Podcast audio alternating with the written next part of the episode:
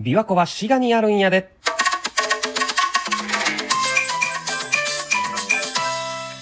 いらっしゃっせ。あなたのお耳のお友達、ファミリーレストランの原田でございます。さあ、というわけで本日のしりとりのお題はですね、前回の竜のうから始まるお題でございます。本日え採用させていただきましたのはこちら。え、ツイッターネーム、大見さんからいただきました、うろこでございます。まあ、このうろこを、まあ、滋賀県と絡めて、まあ、トークしていきたいんですけども、まあ滋賀県でうろこといえば何ですかね。まっすぐ出てくるのはやっぱ琵琶湖の魚っすよね。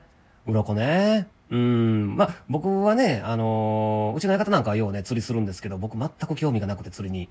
だから魚のこともあんま詳しくないんですけど、うん、うろこ、琵琶湖の魚、あるよね。うん。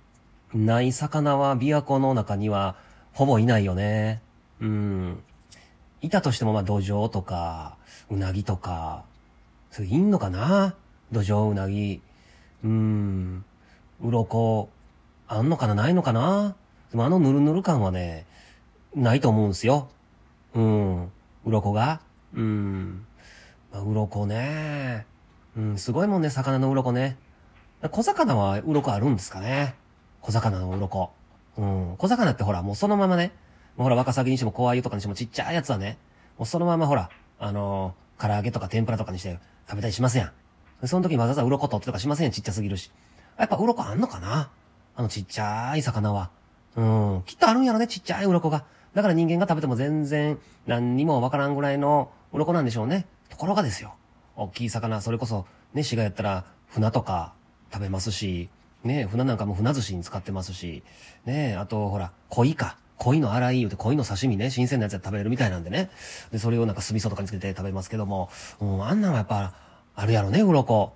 ちゃんと丁寧に鱗を取ってから、加工しはんやろね。うん。ブラックバスなんかもあるやろね、鱗ね。うん。な、なんか、最近ね、滋賀でもブラックバス、うん、なんかそのまま捨てるんじゃなくて、食用にしていって、で、どんどん取って、で、増えすぎうん、あの、琵琶湖で生態系がおかしになってますやん。もう何十年も前から、ブラックバスが増えすぎてね、ブルーギルとか外来種が増えすぎて、その外来種をなんとかこう少なくするためにね、食用でね、あの、しっかりとちゃんとこう、なんていうんですかね、食物連鎖を作るっていうんですかね。うん、捨てるんじゃなくて、ね、リリースするんじゃなくて、ちゃんとこう食用として美味しく調理して、そのブラックバスの美味しい料理っていうのをいただいていこうみたいなね、動きもありますけども、その時も鱗っていうのはね、うーん、非常に綺麗に処理してはるんやろね。えーっとね、大見さん、最短で終わりそうです。鱗。鱗で何話そうかね。でもなんか鱗といえば、なんかほら、あ、あのね、風呂場。風呂場でね、うちの妻にね、よう言われるんですよ。風呂の鏡がもう鱗ついてるやん、わからはります？風呂の鏡の鱗って。これなんかあの、なんか鏡が濡れたままそのまま乾いたら、水滴の跡みたいなのがバーつくじゃないですか。あれをなんか鱗汚れみたいな言い方をするようでどうやら。それ専用の、なんかスポンジ？それをきれいにする専用のスポンジとか、なんかそういう、なんか、ん何？この掃除剤みたいなのがあるみたいで、そんなんを、うちの嫁さんはむちゃくちゃ、あの、うち、まあ、一応、あの、新築なんで、えー、えー、ちゃんとあの、買わしてもらったというか、まあ、自分で建てた、うん、注文住宅の、まあ、新築なんで、一軒家なんで、なんで、あの いや、ちょっと前の相方みたいになってますけども、まあ、なんか、気にしてはるんですよ、よう。うん、綺麗にするためにね。で、それで僕もね、もちろん、あの、妻に言われて、やっぱ、男って結構その辺不詳者ですから、ね、めんどくさいじゃないですか。掃除とか一人暮らしの時とかな、まあ、僕はなんか結構料理とかは得意というか、その好きやから、よう作ってツイッターとかにあげたりするんで、家事とかめっちゃするイメージがあるみたいなんですけど、あの、料理が好きなだけで、あの、掃除とか洗濯とかほんま大嫌いですからね。でやり方もよう分かってませんからね、僕。うん、もう風呂も浴槽の中シュシュシュってバーって磨いてそれで終わりですから、それじゃダメみたいですね。鏡とかも、鱗汚れになるから、それも綺麗に拭いて、とかせなあかんでね。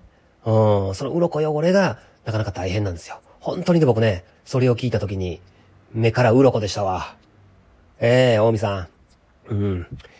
このしりとりテーマトークにしてから、毎回僕めちゃめちゃ苦しいトークしかできてないんですけど、これ、皆さん喜んでくれてるんですかね？